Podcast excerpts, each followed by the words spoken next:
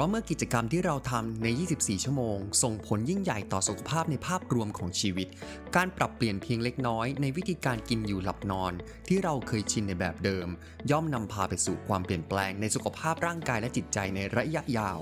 เชิญชวนมาฟังและทำกิจกรรมไปพร้อมกับครูแมวเซาในรายการ ครูแมวเซาชวนทำที่จะมาถ่ายทอดเนื้อหา และทำกิจกรรมเพื่อปรับเปลี่ยนชีวิต จากในหนังสือ Eat Move Sleep กินหลับขยับตัวทุกวันพุธ เวลา 18 นาฬิกาได้ที่ช่องทางพอดแคสต์และเพจ Facebook ครูแมวเซา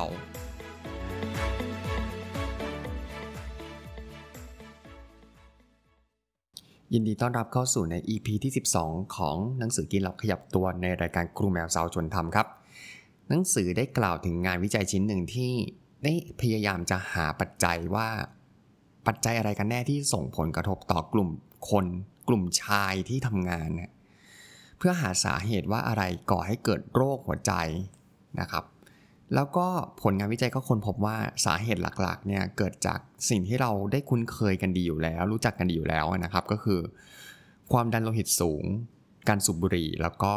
โรคอ้วน 3 ตัวหลักๆ แต่ในอีกด้านหนึ่งของงานวิจัยก็กลับทำให้คนพบว่ามีกลุ่มชายที่เขาทำงานแบบใช้แรง หมายความว่าใน เนื้องานนะครับจำเป็นต้องใช้แรงเยอะ อย่างเช่น พวกต้องยกของยกสินค้าอยู่ตลอดในชั่วโมงของการปฏิบัติงานเนี่ยกลุ่มชายเหล่านี้ครับจะมีอัตราการเสียชีวิตด้วยโรคหลอดเลือดหัวใจตีบที่ต่ำกว่ากลุ่มอื่นอย่างเห็นได้ชัด ในอดีตเราอะครับ การทำงานในภาคของการใช้แรงกายเพื่อปฏิบัติงานเนี่ยคิดออกมาเป็นสัดส่วนถึงครึ่งหนึ่งของตลาดแรงงานทั้งหมดเลย แต่ด้วยในปัจจุบันเนี่ยเทคโนโลยีเข้ามาแทนที่การใช้งานแรงงาน หรือหรือเรียกว่าแรงกายของคนเนี่ยเข้ามาเยอะ ดังนั้นเมื่อคิดมาสัดส่วนนะครับจาก 50%แต่เดิมนะครับ เหลือเพียงแค่ 20%เท่านั้นเองที่ใช้แรงงานมนุษย์ ที่เหลือก็คือเราไม่ค่อยได้ใช้แรงกันละเราก็ใช้เทคโนโลยีในการทำงานกันซะเยอะ ดังนั้นจึงเป็นที่มาของอัตราการเป็นโรคอ้วนแล้วก็โรคเบาหวานที่มากขึ้นในปัจจุบันนั่นเองนะครับ เทคโนโลยีเนี่ยก็ดีที่ช่วยผ่อนแรงช่วยทำอะไรต่างๆ ให้มีนวัตกรรมมากขึ้นนะครับ แต่อย่างที่บอกครับว่ามันก็ทำให้เราได้ออกแรงน้อยลง ย่อมส่งผลต่อสุขภาพที่ย่ำแย่ลงด้วยเช่นเดียวกันนะครับ ไม่ว่าการทำกิจวัตรประจำวันอะไรของเราอย่างเช่น การทำอาหารการทำความสะอาดบ้าน หรือแม้กระทั่งภาคการผลิตของภาคอุตสาหกรรมเองเนี่ยเราไม่จำเป็นจะต้องออกแรงมากเหมือนอย่างในอดีตอีกต่อไป ในเมื่อทิศทางของโลกเปลี่ยนไปครับทำให้มีความสะดวกสบายมากขึ้น การขยับตัวของพวกเราก็น้อยลง ดังนั้นครับ เราจะต้องหาวิธีแทรกแซงเอาการเคลื่อนไหว การเคลื่อนไหวมากๆอะ่ะ แล้วก็การเคลื่อนไหวที่ดีอะให้เข้ามาในชีวิตประจำวันของเรามากขึ้นนะครับ สำหรับใครที่เป็นเจ้าของกิจการหรือนายจ้าง ถ้าได้ฟังข้อมูลตรงนี้ครับ ก็อาจจะเริ่มเปิดใจที่จะให้พนักงานของเรามีการขยับขยื่นเคลื่อนไหวร่างกายในระหว่างวัน หรือในชั่วโมงทำงานกันมากขึ้น มีงานวิจัยที่ชี้เห็นว่าจริง ๆ แล้วเนี่ยที่เราทำงานได้อย่างมีประสิทธิภาพมากขึ้นเนี่ยคือ ถ้าเรามีการกระตุ้นให้มีการขยับขยื่นเคลื่อนไหวร่างกายได้มากขึ้นด้วยนะครับ แล้วก็ ถึงแม้ว่าชั่วโมงการทำงานของพนักงานของเรา โดยภาพรวมดูจะลดน้อยลงไปก็ตาม แต่ผลดีที่ได้กลับมามันกลับคืนสู่องค์กร และเจ้าของกิจการมากกว่าผลเสียด้วยซ้ำและในงานวิจัยชิ้นอื่นๆ ก็ยังพบอีกว่าพนักงานเองก็รู้สึกได้ว่าเขาเองก็ได้รับประโยชน์โดยรวมมากขึ้นอย่างเห็นได้ชัดเมื่อเขาได้เคลื่อนไหวร่างกายมากขึ้นนะครับ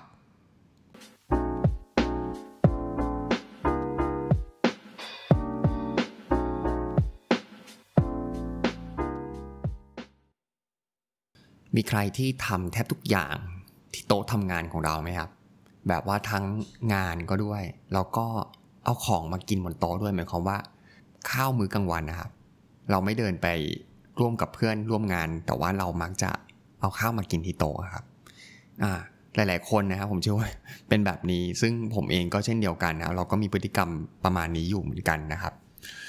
เมื่อเรามีงานเต็มหรือว่าแทบจะล้นโต๊ะเนี่ยการกินมื้อกลางวันของเราจากที่เคย เราพักเบรกในช่วงกลางวันเนี่ยแล้วได้เดินไปรับประทานอาหารกับเพื่อนร่วมงานที่ร้านหรือว่าโรงอาหาร เราก็เริ่มกลับเลือกการรับประทานอาหารที่โต๊ะแทนครับโต๊ะของเราที่ทำงานนี่แหละ เราก็ตั้งใจกินอย่างที่เรียกว่า เรียกว่าขมือบดีกว่า ให้เร็วให้หมดเร็วที่สุดเพื่อ เพื่อที่เราจะได้มาเคลียร์งานต่อเลยบางทีก็เคลียร์งานไปด้วยกินไปด้วยเนี่ยอันจะเห็นภาพได้ชัดเจนนะครับ นึกภาพมาว่าเรากินเราก็แบบ มันก็เหมือนกับที่เรานั่งทำงานเหมือนนั่งหลังค่อมๆในอิริยาบถเดิมนะครับ อืม แล้วไม่น่าเชื่อเลยครับว่าเราสามารถที่จะเคลียร์ข้าวในจานเนี่ย อาจจะเพียงแค่ 5 นาทีด้วยซ้ำไป ซึ่งมันก็ไม่น่าจะดีต่อสุขภาพของเราเลยที่เราได้กินเร็วจนเกินไปในข้าวมื้อใดมื้อหนึ่งนะครับ แล้วอะไรบ้างที่จะส่งผลในเชิงลบอีก จากการที่เราได้ทำแบบนี้ ผมได้สรุปมาจากในหนังสือเลยฮะว่ามีอะไรบ้างข้อหนึ่งครับคือ ความสัมพันธ์ที่ลดลงแน่นอนกับเพื่อนร่วมงาน เพราะว่าเราไม่มีโซเชียลหรอกไงเรากินข้าวที่โต๊ะเหมือนเราล็อกตัวเอง ในช่วงเวลาที่ว่างทุกคนช่วงทำงานอาจจะยุ่งใช่ไหมแต่ช่วงเวลาที่เมาได้นั่งคุยกันได้แชร์ประสบการณ์อะไรกันมันคือช่วงที่เราแบบปลดปล่อยจากงานแล้วคือก็คือพักกลางวันเท่านั้นเองครับเพราะฉะนั้นคือเรื่องของความสัมพันธ์เนี้ลดลงแน่นอน 2. พลังงานในการทำงานลดน้อยลงครับ เพราะว่าเราเสียโอกาสที่จะลุกเดิน เพราะการลุกเดินมันคือการคู่ตรงข้ามกับความเฉยชาของการนั่งไงแล้วก็สิ่งที่3ครับก็คือ เมื่อเรามีวงจรในลักษณะแบบนี้ที่ต่อเนื่องต่อไปอะก็อาจจะทำให้เรามีความสุขในการทำงานลดน้อยลง สมองตื้อตันเมื่อสิ้นสุดในวันทำงาน และอาจนำพาไปสู่การที่ทำให้เรามีสมาธิน้อยลง มีประสิทธิภาพในการทำงาน แล้วก็ความคิดสร้างสรรค์ในการทำงานลดน้อยลงหมดเลยครับ อาจจะด้วยเพราะว่าเราไม่ได้เปลี่ยนพื้นที่ออกไปเจออะไรบ้าง มันยังไม่มีการไปคิดเรื่องอื่น แต่เราจดจ่ออยู่กับงาน แล้วก็สิ่งที่อยู่ข้างหน้าเสียจนมากเสียจนเกินไปอะครับ ดังนั้นในเมื่อระบบการทำงานของเรา ในที่ทำงานของเรา เขาให้โอกาสกับเราได้พักผ่อนบ้าง ได้พักเบรกร่างกายบ้าง ก็ให้ใช้โอกาสนั้นเสียเถอะครับ เพื่อที่เราจะได้พักผ่อนแล้วก็บูสต์ energy บูสต์พลังงานขึ้นมาเพื่อมาทำงานให้ดีกว่าเดิม ดังนั้นเราควรจะใช้มื้อกลางวันเป็นจุดพักระหว่างวันที่แสนจะวุ่นวายของเรา การได้เดินระยะสั้นๆ และได้ออกไปสูดอากาศข้างนอกอันสดชื่นบ้าง ถึงแม้มันอาจจะไม่สดชื่นเท่าไหร่แต่มันเป็นการเปลี่ยนบรรยากาศ แล้วการได้ออกไปแชร์ประสบการณ์ในการทำกิจกรรมกับเพื่อนร่วมงานในช่วงกลางวันที่เราพักกินข้าวนั่นแหละ มันก็ไปต่อยอดไอเดียหรือ ประสิทธิภาพในการทำงานของเราที่เราจะกลับมาทำในช่วงบ่ายนั่นเองนะครับ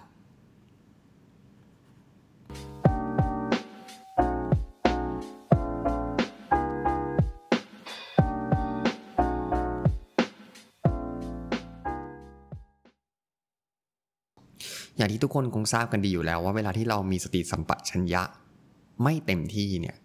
ประสิทธิภาพในการทำงานของเราก็ย่อมลดน้อยลงนะครับ พูด ง่ายๆอย่างก็คือเหมือนเรา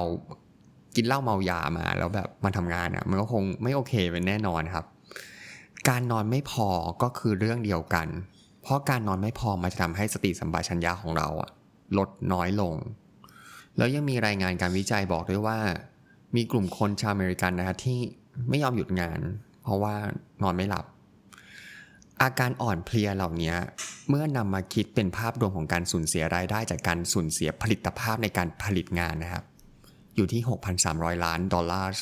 สหรัฐต่อปี ก็ถือว่าเยอะมากๆ เหมือนพูดง่ายคือเราเหมือนจ้างคนมา แล้วแบบประสิทธิภาพในการทำงานของเขาไม่ไม่เต็มประสิทธิภาพพอ เราไอตัวรายได้ที่สูญเสียไปเนี่ยคิดออกมาจำนวนได้เท่านี้เลยนะครับ นอกจากนั้นแล้วในการทำงานเนี่ยเวลาที่ใครจะต้องไปทำงานเราต้องขับรถไป นึกภาพว่าเรานอนหลับไม่พอประสิทธิภาพในการขับรถของเราเองก็ต่ำนะ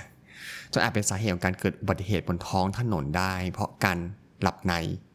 มีนักวิทยาศาสตร์ท่านหนึ่งได้ให้การศึกษาเรื่องนี้อย่างจริงจังเลยครับว่า การที่เราอดนอนไป 4 ชั่วโมงทำให้ร่างกายเราทำงานได้บกพร่องเทียบเท่ากับการดื่มเบียร์ถึง 6 กระป๋องครับ แล้วการอดนอนทั้งคืนเนี่ยเทียบเท่ากับการมีแอลกอฮอล์ในเลือดสูง ถึงร้อยละ 0.19 ซึ่งเกินกว่ากฎหมายกำหนดถึง 2 เท่า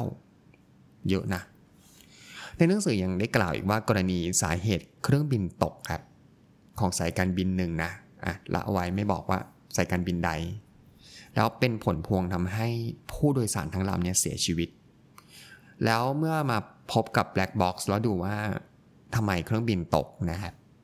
ก็พบว่าได้ยินเสียงกรนดังสนั่นจากห้องเคบินห้องนักบินนะครับ ซึ่งเป็นตัวอย่างของการปฏิบัติงานที่เกิดขึ้น แล้วเกิดจากการที่นอนหลับไม่พอแล้วส่งผลทำให้เกิดอุบัติเหตุในการทำงานนั่นเองดังนั้นในหน้าที่การงานที่จำเป็นต้องดูแลรับผิดชอบ นอกจากตัวเราเองและหน้าหน้าที่เนี่ยต้องไปดูแลชีวิตของคนอื่นนะผมว่าเราต้องใส่ใจมากๆเลยนะเรื่องของการนอนนะและหลาย ๆ ครั้งที่เรารู้สึกไม่มีความสุขในที่ทำงาน จริง ๆ แล้วอาจจะเกิดจากตัวเราครับ เรามักจะโทษนู่นโทษนี่เนาะว่าที่ทำงานของเราไม่โอเคเราเคยกลับมามองตัวเราไหมว่าจริงๆเราแบบ มีอะไรบางอย่างที่ทำให้ตัวเรามีมูดไม่ดีก่อนไปทำงานด้วยซ้ำการนอนหลับไม่พอของตัวเราเองนี่แหละ อาจเป็นส่วนหนึ่งในปัจจัยของหลาย ๆ คนที่รู้สึกว่า ที่นี่ไม่ใช่ happy workplace anymore ไม่ใช่ที่ที่เราแบบทำงานแล้วแบบโอเคต่อไปดังนั้นเราไม่จำเป็นต้องเอาเรื่องงานที่อาจทำให้ เราเครียดจนนอนไม่หลับครับ หรืองานที่มากล้นเกินมือเราทำเนี่ย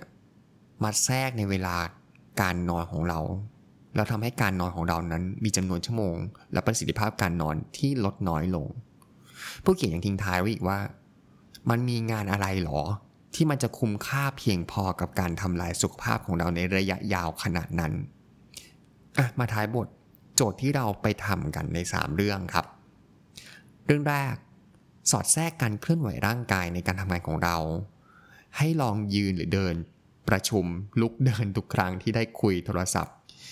เออยืนหรือเดินประชุมเนี่ยค่อนข้างแปลกเลยเลยทีเดียวนะครับ ไงก็ถือว่าลองดูแล้วกันนะครับ ข้อ 2 พักกลางวันอย่างน้อยวันละ30 นาทีเขาให้โอกาสเราพักดังนั้นเราก็พักนะครับ ข้อ 3. จัดตารางการทำงานเพื่อให้การนอนหลับได้ดีขึ้น อธิบายกับเจ้านายหรือเพื่อนร่วมงานของเราเลยครับว่า ให้เข้าใจแต่ต้นไปเลยว่าทำไมเราต้องนอนให้เพียงพอทำไมเราต้องพักผ่อนให้เพียงพอ เพราะนอกจากจะดีกับตัวของเราเองแล้ว มันย่อมส่งผลดีต่อองค์กร นั่นหมายความว่ามันก็ดีกับตัวพวกเขานั่นแหละที่เขาจ้างเรา ซึ่งเป็นคนที่นอนเพียงพอแล้วไปทำงานได้กับเขาอย่างเต็มประสิทธิภาพนะครับอธิบายเขาไปเลยว่าเราต้องนอนให้เพียงพอ งานเยอะกว่านี้ทำโอทีจะไม่ทำแล้วนะ เพราะฉันจะนอนน้อยลง นะครับ เอาเป็นว่าไปลองดูละกันสำหรับในสัปดาห์นี้นะครับ ก็มีเท่านี้ใน EP ที่ 12 แล้วพบกันใหม่ในสัปดาห์หน้า ขอบคุณที่อยู่ติดตามรับฟังครับ บ๊ายบาย เพราะเมื่อกิจกรรมที่เราทำใน 24 ชั่วโมง ส่งผลยิ่งใหญ่ต่อสุขภาพในภาพรวมของชีวิต การปรับเปลี่ยนเพียงเล็กน้อยในวิธีการกินอยู่หลับนอน ที่เราเคยชินในแบบเดิม ย่อมนำพาไปสู่ความเปลี่ยนแปลงในสุขภาพร่างกายและจิตใจในระยะยาว เชิญชวนมาฟังและทำกิจกรรมไปพร้อมกับครูแมวเซาในรายการ ครูแมวเซาชวนทำที่จะมาถ่ายทอดเนื้อหา และทำกิจกรรมเพื่อปรับเปลี่ยนชีวิต จากในหนังสือ Eat Move Sleep กินหลับขยับตัวทุกวันพุธ เวลา 18 นาฬิกาได้ที่ช่องทางพอดแคสต์และเพจ Facebook ครูแมวเสา